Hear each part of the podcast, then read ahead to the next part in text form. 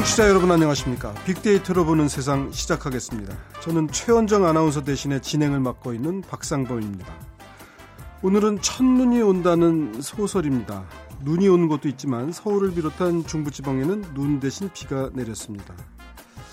이렇게 비가 내린 날 저녁에 꼭 우산 잊지 말고 들고 들어가셔야 할 텐데요. 어떤 분들은 우산은 챙겼는데 차 키를 놓고 사무실을 나섰다가 주차장 앞에서 다시 돌아서는 그런 분들도 간혹 봤습니다. 직장인 10명 가운데 9명은 건망증을 앓고 있다, 이런 설문조사 결과도 제가 본 기억이 있습니다.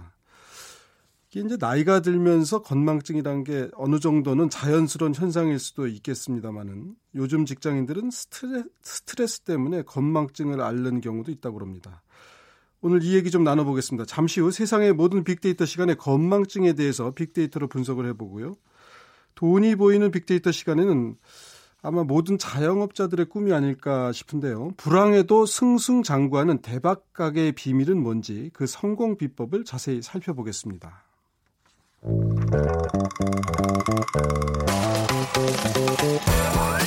돈이 보이는 빅데이터, 창업이야 이홍구 대표와 함께합니다. 네, 이영구 대표님 어서 오십시오. 네, 안녕하세요. 늘 돈이 되는 얘기를 해주시는데 네. 네. 오늘은 아예 그냥 대박집 얘기를 하시겠다고. 네. 대박이 나는 집이다 이런 얘기인 모양인데. 그렇습니다. 뭐 최근에 보면 사실 자영업이 힘들다고 하는 건 어제 오늘 얘기는 아닌 것 같습니다. 그런데 예. 특히나 요즘에 최근에 더 힘들어하시는 것 같아서 오늘 대박집이 네. 되는 요령들을 몇 가지 좀 짚어드리려고 하고요. 네. 특히나 이제. 최근에는 뭐 국방이라든가 그러니까 이제 음식과 관련된 예. 방송들 또 SNS를 네. 통해서 오히려 음식만 이제 잘 만들어 놓으면 네. 쉽게 대박, 쉽게라고 하는 표현은 뭐하지만 예. 어쨌든 상품만 잘 만들어 놓으면 예. 이제 판로를 개척하는 것은 쉬운 시대가 됐기 때문에 네. 오히려 대박집 만드는 게 어렵지만 예. 대박집을 한번 만들어 놓으면 그다음부터는 예.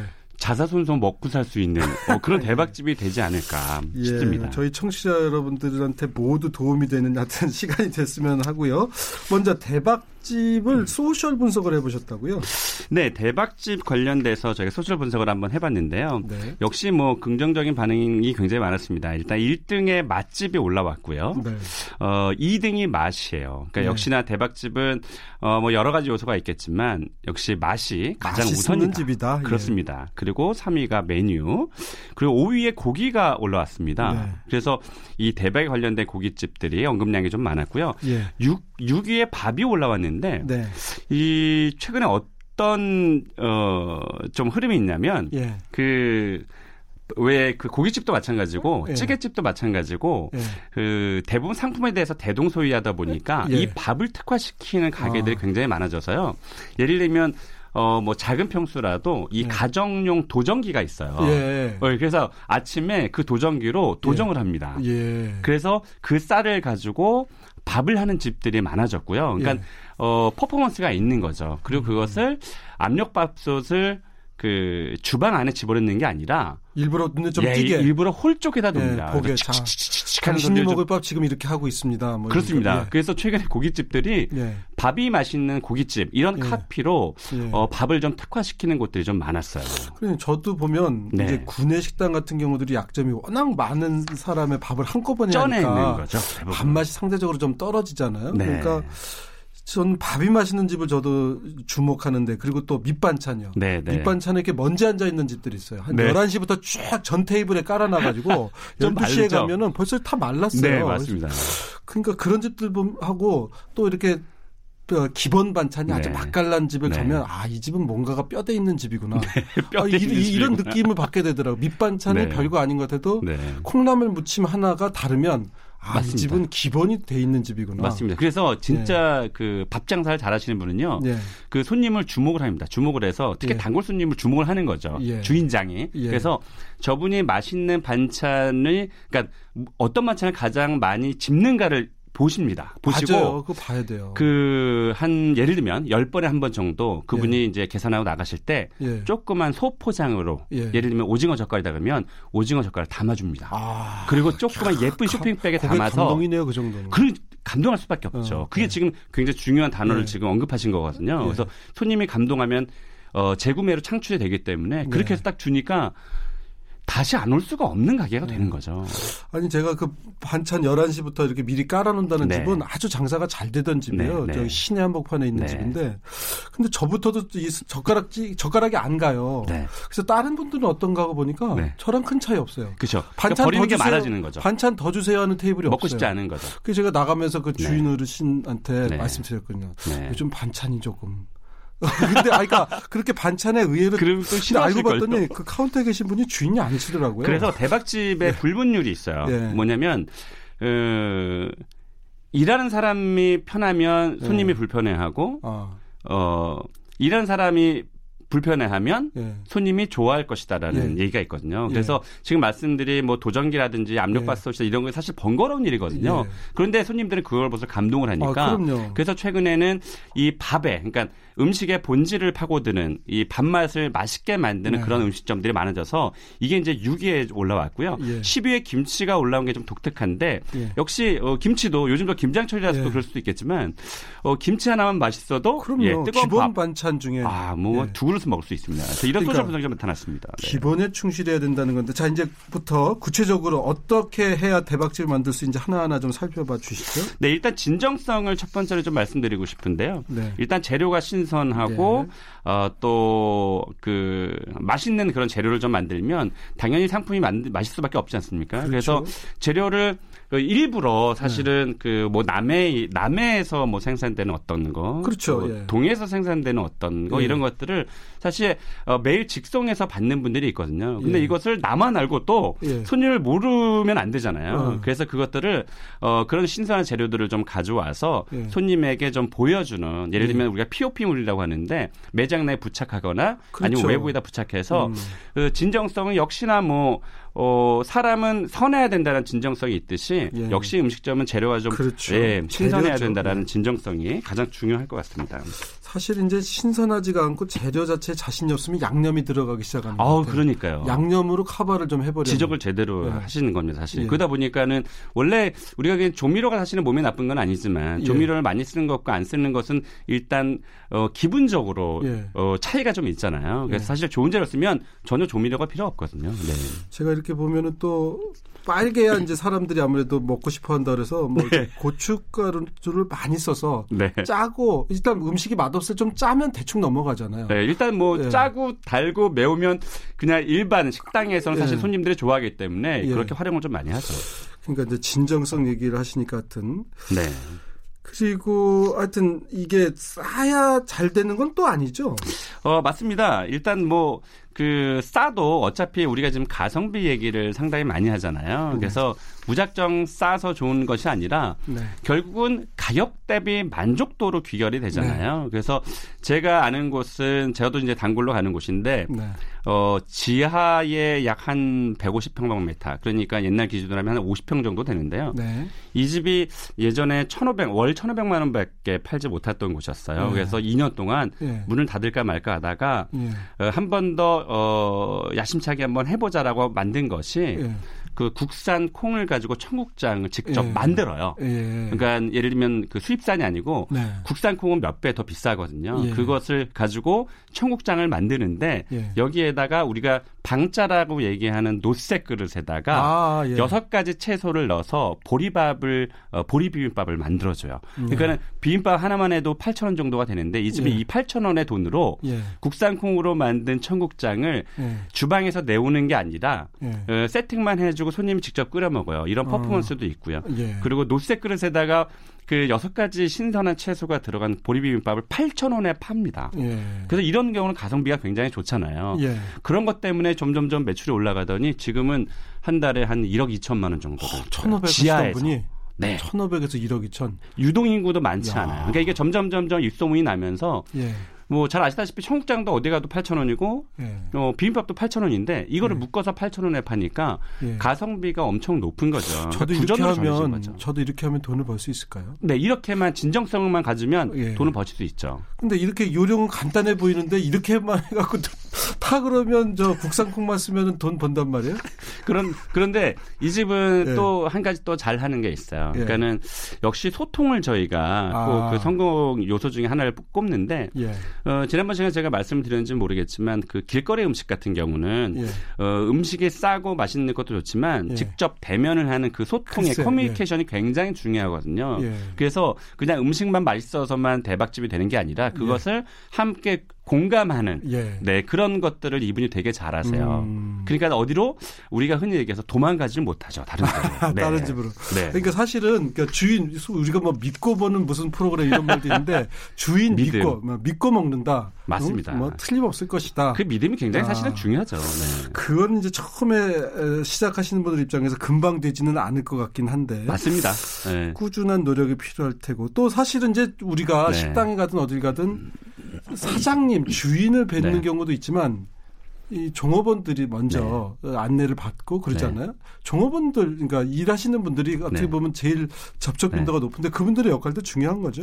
당연히 중요합니다. 저희가 일반 그 우리 창업 전문가들은 어떻게 얘기를 하냐면 매출의 70%는 직원이 차지한다 이렇게 네. 얘기를 하거든요. 그만큼 왜냐하면 사장님은 카운터에 있거나 아니면 네. 주방에 들어가 있기 때문에 네. 직접적으로 이렇게 그 고객 접점이라고 하는데 네. 사실 그렇게 빈번하지 않거든요. 그런데 네. 저를 가만히 지켜보면 그동안 20년 동안 컨설팅을 하면 사실은 직원의 그 친절도라든지 그런 서비스의 마인드는 그 가게 사장님을 똑같이 닮습니다. 예. 그러니까 가게 사장님이 진정성이 없거나 예. 대충 운영을 하면 직원도 예. 똑같이 그렇게 그렇군요. 합니다. 그런데 예. 직원이 그 사장님이 직접 친절하게 하고 재료에 대한 진정성이라든지 뭔가 고객에 뭔가 주려고 하시는 분들은 당연히 직원이 그렇게 따라갈 수밖에 없거든요. 알겠습니다. 그래서 그런 직원과의 그런 소통도 굉장히 중요하다고 봅니다.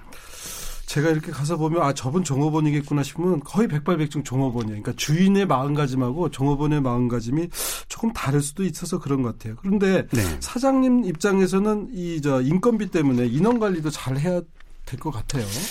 어쩔 수 없이 계속 그 인건비에 대한 얘기가 최근에 계속 네. 자영업 시장에서 네. 계속 떠돌거든요. 이미 뭐 그 엊그제 제가 그 편의점에 관련된 보도도 잠깐 봤지만 편의점에 지금 가맹점주들이 어떤 지금 분위기가 좀 읽히냐면 네. 아이러니한 거죠. 그러니까 편의점이 24시간을 해야 되는 게 당연한 건데 예. 편의점을 제발 24시간 하지 않게 도와주세요라고 본부에 제안을 하고 있다는 거예요. 예.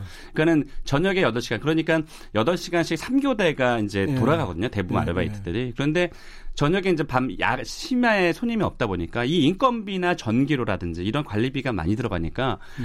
오히려 8시간을 하지 않게끔 도와달라는 이런 소리가 나오는 것처럼 사실 인건비가 내년에 그 자영업장에 큰 화두로 떠오릅니다. 그래서 저는 그 지금 새로 시작하는 창업자에게 어떻게 말씀드리고 싶냐면 가족과 같이 함께 할 수 있는 작은 평수라도 좋다. 예. 가족과 함께 할 수 있는 공간으로 처음에 시작을 해라. 그래 아까 예. 지금 우리 앵커께서 말씀하신 것처럼 물론 직원분과 사장님의 마인드가 동일시가 되면 좋은데 그러기가 쉽지 않거든요. 예. 그런데 홀에서 근무하는 사람이나 주방에서 근무하는 사람이 내 가족이다라고 생각하면 진짜 주인이 몇 명이 되는 거거든요. 그래서 가족과 함께 일할 수 있는 그런 좀 창업의 분위기를 만들어도 그게 조금 상대적으로 안전할 수 있다 이런 말씀이죠. 그렇습니다.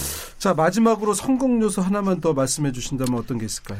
네 스토리가 담겨야 됩니다. 그러니까 손님이 왜 이거를 구매를 해야 되고 음식점이라면 왜 이것을 사 먹어야 되는지 네. 그 거꾸로 얘기하면 사장님 입장에서는 네. 내가 이 가게를 왜 만들었고 그냥 네. 당연히 돈 벌기 위해서 만드는 거지만 이 가게를 왜 만들었고 어떻게 만들었고 네. 또 어디에서 그 재료를 가져와서 어떻게 예. 맛있게 만든다라는 그런 스토리를 예.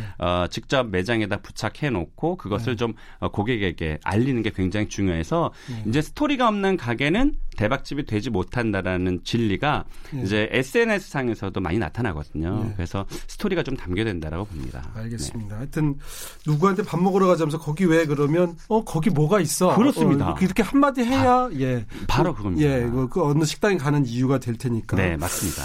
알겠습니다. 오늘 말씀 잘 들었습니다. 지금까지 창업 컨설턴트 창업피아의 이영구 대표와 함께했습니다. 고맙습니다. 네, 고맙습니다.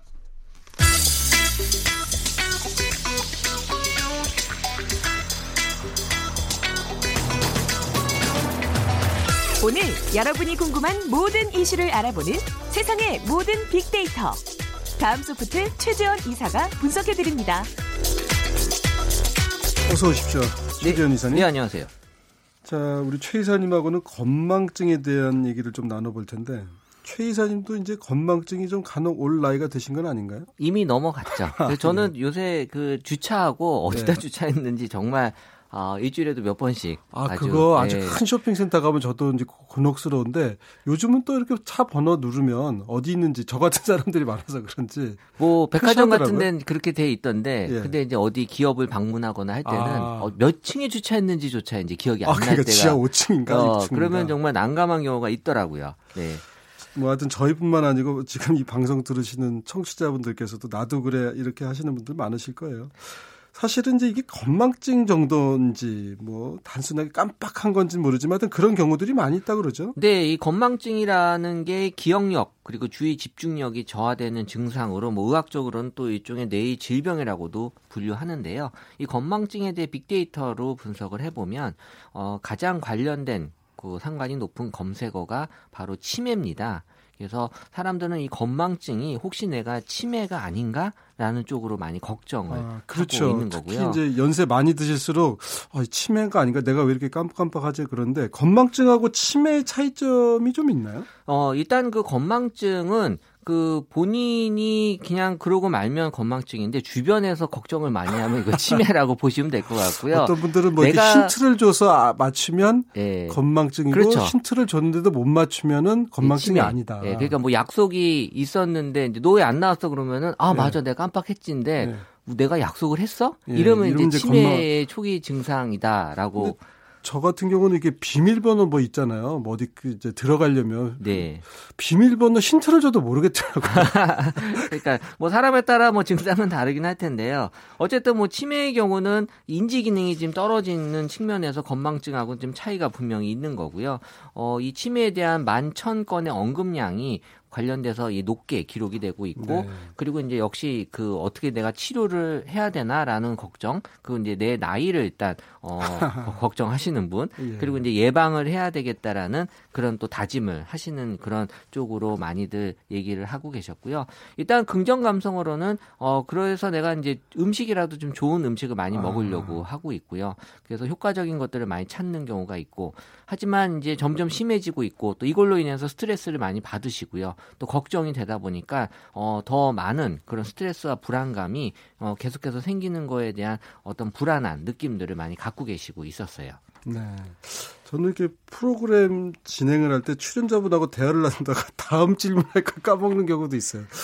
말씀 듣다가 다음 질문해야 되는데 뭘 하려고 그랬더라 그러고 까먹는 경우도 있습니다만, 하여튼 보니까 이제 좋은 음식을 먹어서 그러니까 건망증을 예방하는 음식을 좀 드시려고 찾아보는 경우들도 많고 어떤 네. 도움을 받아야 될지 그런 것들을 이제 언급하는 언급량이 많았다 이런 얘기시군요. 네. 그래서 뭐 지금 일상 속에서 스트레스가 건망증을 유발할 수 있다고 많이 생각을 하고 있고요. 그래서 네. 건망증이 직장인들이 앓고 있는 대표적인 직장병 중에 하나로 지금 여기면서 말씀하신 대로 10명 중 9명이 나는 건망증이다. 심하다라고 네. 이제 얘기를 하고 있고요. 그 원인으로는 역시 그 스트레스를 가장 큰 요인으로 38.6%를 차지했고요. 그리고 이제 그 외에도 이제 우울증 같은 경우가 좀 심한 경우에 이 건망증이 많이 생기는 걸로 생각을 많이 하고 계시고, 또 노화나 또 이 불면증도 이 건망증의 요인으로 생각을 잠 못 자면 기억력 떨어지죠. 예. 네, 그래서 이런 스트레스 외에도 이런 여러 가지 그 증상들이 이 건망증의 원인이다라고 생각을 하고 있는 걸로 나타났습니다. 스트레스가 이렇게 건망증을 유발할 수 있군요. 직장에서 네. 이제 하도 뭐 이것저것 뭐 시키는 게 많고 하기는 쉽지 않고 이러면 거기에 눌려가지고 막상 기억해야 될 것들을 이제 기억을 못하고 그런다는 얘기신데, 건망증 유형은 어떤 것들이 있나요? 일단 건망증 증상은 이제 말씀하신 것처럼 말하려던 걸 까먹거나 예. 또 물건 챙기는 걸 깜빡하는 이 다양한 증상이 존재하고 있는데 네. 빅데이터 상에서도 건망증 관련돼서 가장 높이 나온 그 이 상위 연관어는 이 물건이었습니다. 네. 그래서 내가 물건을 일단 가장 잘 잊어먹는 걸로, 그리고 이제 업무에 대한 얘기, 그리고 이제 약속, 그리고 이제 명칭 같은 거 이제 사람 이름 잘 생각이 안 나는 경우 있잖아요. 뭐더라, 누구더라 이런 또 연예인 이름 같은 거 갑자기 생각 안 나시는 경우 이런 것들이 이제 어떻게 보면은 이 건망증의 그 유형으로 많이 나타나고 있고요.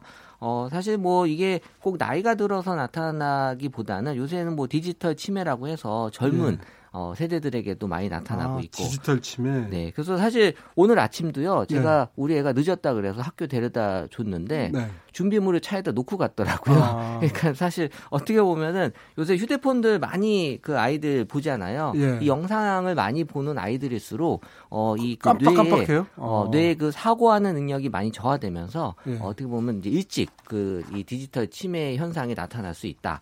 그래서 요새 아이들이 사실 어떻게 보면은 좀 위험에 노출이 많이 돼 있다라고 볼 수 있죠. 근데 또 어떻게 생각하면요, 이게 집중력이 높은 아이들이나 어른들도 집중력이 높은 분들이 건망증이 있는 경우가 있어요. 뭐 뉴턴이 뭐 시계를 삶았대나 뭐 그러잖아요. 그러니까 어떤 한 일에 매우 집중하고 있으면 다른 일은 이제 좀 뇌가 건성건성 처리를 해서 그런지. 그러니까 아마 그 아드님 같은 경우는 집중력이 좋아. 그래서 그랬을 수도 있어요.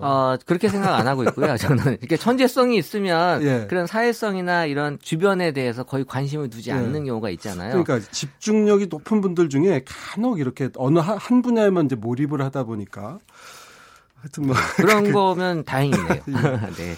건망증이 근데 이게 치료나 예방이 될까 모르겠어요. 치료는 어떤지 모르겠어요. 일단 뭐 건망증을 치료하기 위해서는 이제 전문의 상담을 받는 게 가장 좋은 방법이긴 한데요. 일단 뭐 치료에 대한 얘기 그리고 이제 운동으로 많이 건망증을 좀 치료하려고 자가 치료라고 볼 수 있죠. 그리고 이제 생활 습관을 좀 바꾸거나 그리고 이제 식습관을 바꾸는 이런 것들이 일반적으로 우리가 생각하는 건망증의 치료로 얘기들을 많이 하고 계셨고요. 그러니까 이게 그 빅데이터 상에서 많은 분들이 이런 언급을 하셨다 이런 얘기죠. 그렇죠. 이게 뭐 의학적으로 말씀드리는 건 아니고요. 사람들이 내가 건망증이 심하다라고 느낄 때 무엇을 하는 게 좋은지를 얘기를 하는 건데, 일단 생활 습관 같은 경우는 어차피 이제 건망증이라고 하는 게 좋아지기보다는 더 나빠지는 걸 막는 게 맞다라고 본다면 이 메모하는 생활 습관을 지금 가지는 것도. 아 근데 저는 진짜 그 말씀하시니까 제가 자꾸 이렇게 반론을 가끔 드리는데.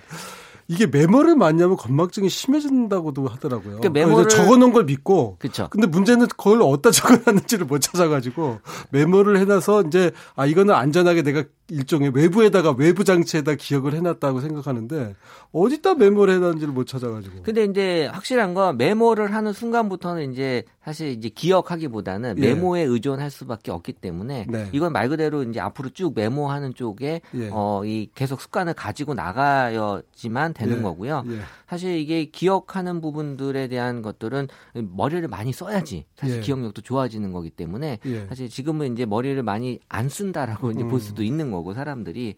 저도 사실은 이제 이게 50 넘어서 요새 외국어 공부를 좀 하고 있는데. 야, 나이 50 넘어서 무슨 외국어 공부가 되겠어? 저도 그렇게 생각했거든요. 근데 무언가를 자꾸 외우려고 하는 연습이라 그럴까? 이런 것들이 기억력을 어떤 보존하는 또 방법인 것 같기도 해요. 그러니까 제가 뭐 학교 다니는 초등학교, 중학교, 고등학교 보면은 다 이 전화번호, 친구 집 전화번호는 10개 이상은 다 외우고 있었잖아요. 그렇죠. 그 당시는 이제 그게 당연했었고 지금은 사실 전화번호 저는 몇 개밖에 못 외우고 있거든요. 외울 일이 없죠. 그러니까 요즘 전화번호가 숫자도 좀 많긴 했는데 한두 개 많아졌다고 하더라도 이게 워낙 이제 입력해놓고 자동으로. 그렇죠. 저장이 돼 있기 때문에 내가 기억할 일이 없죠. 그러니까 아마 건망증 얘기하다가 저희가 이제 기억력 이런 얘기까지 이제 함께 하고 있는데 외우려고 하는 노력하는 만큼 외울 수 있고 기억할 수 있는 게 아닌가 그런 생각도 들어요. 그러니까 기억할 필요가 없어지니까 자꾸 이 기억하는 부위가 뇌에서 좀 퇴화되는 것도 분명히 있을 것 같아요. 의학적으로는 잘 모르겠는데 하여튼 느낌적으로는 그런 게 있어요. 그러니까 SNS상에서 사실 좀 웃기게 한 얘기 중에 하나가 이 치매를 예방하는 방법으로 담배가 좋다라는 얘기가 있어요. 담배를 피면 치매를 예방할 수 있어요? 무슨 얘기냐고 봤더니 이 담배를 피면 치매 걸리기 전에 먼저 다른 병에 걸려서 일찍 돌아가시기 때문에 그런 얘기가 있어서 어쨌든 뭐 이 치매라고 하는 게 결국에는 건망증이 이제 치매로 갈 수 있다라는 걱정을 많이 하시는 것 같고요. 그래서 이제 먹는 걸로 많이들 그래도 좀 개선하고 싶어 하세요. 그래서 첫 번째로 먹는 거에서 좋은 음식으로 나온 게 역시 홍삼. 그 홍삼이 한 5,600건 정도 올라왔고요. 그리고 이제 생선류. 그래서 이제 생선류가 아무래도 이 뇌에 많이 영향을 준다라고 생각을 많이 하시고요. 오메가 3 뭐 이제 이런 것 때문에 좋지 않을까 뭐 네. 이제 그렇게도 생각하시는군요. 네, 그리고 이제 세 번째가 이제 견과류. 그래서 네. 이제 호두 같은 경우는 네. 이제 뇌에 좋다라고 네. 많이들 생각하시잖아요. 그리고 이제 과일, 그리고 이제 술 좋아하시는 분들은 이왕 마실 거면 이제 와인을 마시면 그나마 몸에 좀 이제 적게 마셨을 경우긴 하지만 이런 식으로 이제 기억력 개선 효능에 과학적으로 좀 어느 정도 입증을 받은 이 홍삼을 가장 많이 선호하는 것으로 나타났고요. 뭐 일시적인 현상일 수도 있지만 이 건망증이 점점 더 악화될 수 있기 때문에 이 건망증이 의심이 된다면 사실 전문의가 좀 상담을 하고 네. 또 생활 습관도 좀 재정비하는 그런 게 필요하다라고들 생각하는 게 맞을 것 같아요. 사실은 이제 많은 분들이 이제 한 40, 50대 이후에 건망증 증상이 나타나면 걱정들을 많이 하세요. 그러니까 이게 큰 병이 아니거나 안 도는 내가 이제 많이 늙었구나 하는데 꼭 그렇지만은 않다고 그러더라고요. 그렇죠. 이 건망증이 사실 뭐 세대 구분하지 않고 많이들 지금 나타나기 예. 때문에. 증이니까 병이 아니죠. 건망병이 아니고 건망증이니까 이게 아마 증이 증후군 뭐 증상 이런 그러니까 어떤 상태적으로 나타나는 게 그렇다는 거지 그 병은 아닌데 어떤 분들은 너무 걱정들을 사실 많이 하세요. 그러니까 건망증 때문에 문제되는 건 너무 걱정해서 스트레스 받아서 예. 또 다른 어떤 그 질환에 걸릴 수도 있는 거고요. 근데 중요한 건 건망증이 심해지면 이제 치매로 갈 수 있다라는 거에 대한 얘기들을 예. 사람들이 걱정을 많이 하고 예. 있어서 어쨌든 이제 판단을 하셔서 전문의와 상담하는 게 맞겠죠. 네. 제가 우리 최재원 이사님 말씀 들으면서 이렇게 인터넷으로 뭘 좀 찾아봤더니 뇌 건강을 지키는 생활 습관 이런 데 보니까 말씀하신 대로 신선한 과일과 채소 섭취도 좋고 충분한 수면 그리고 이렇게 바둑이나 장기 이런 것도 좋다고 그러네요. 왜 그 전에 등소평 중국의 지도자 등소평 전 네네. 부주석 같은 경우 보면은 그걸 뭐라 그러더라 무슨 이제 저는 이제 까먹었는데 브릿지라고 그러던가요 무슨 그런 도박 일종의 이제 그런 카드 도박 같은 모양인데 그거를 이제 치매 예방용으로 했다고도 해요. 그러니까 자꾸 뭔가 머리를 쓰는 게 중요한 게 아닌가. 그러니까 스마트폰이 이제 발달이 되면서 이 가만히 앉아서 보는 영상으로는 사실 네. 뇌에 전혀 도움이 안 되기 때문에 네. 일시적인 자극만 되지 이 생각하는 힘이 많이 약해지거든요. 그러니까는 이제 이 건망증이 심하다라고 느낄 때는 이제 스마트폰을 보는 걸 좀 줄이시고. 그렇죠. 다른 쪽으로 좀 뇌를 쓰시는 쪽으로 예. 좀 발달을 시키면 알겠습니다. 좀 나아지지 않을까. 머리는 쓰는 것만큼 좋아진다고 합니다. 건망증은요, 불치병은 아닙니다. 예. 자, 오늘 이제 빅데이터로 보는 세상 정리할 때가 됐는데요. 뭐 기왕 건망증 얘기 나왔던 김에 휘성의 불치병 들으면서 오늘 수요일 순서 마치도록 하겠습니다. 내일 오전 11시 10분에 다시 찾아뵙겠습니다. 저는 지금까지 KBS 보도국의 박상범이었습니다. 최재원 이사님 고맙습니다. 네, 감사합니다. 네.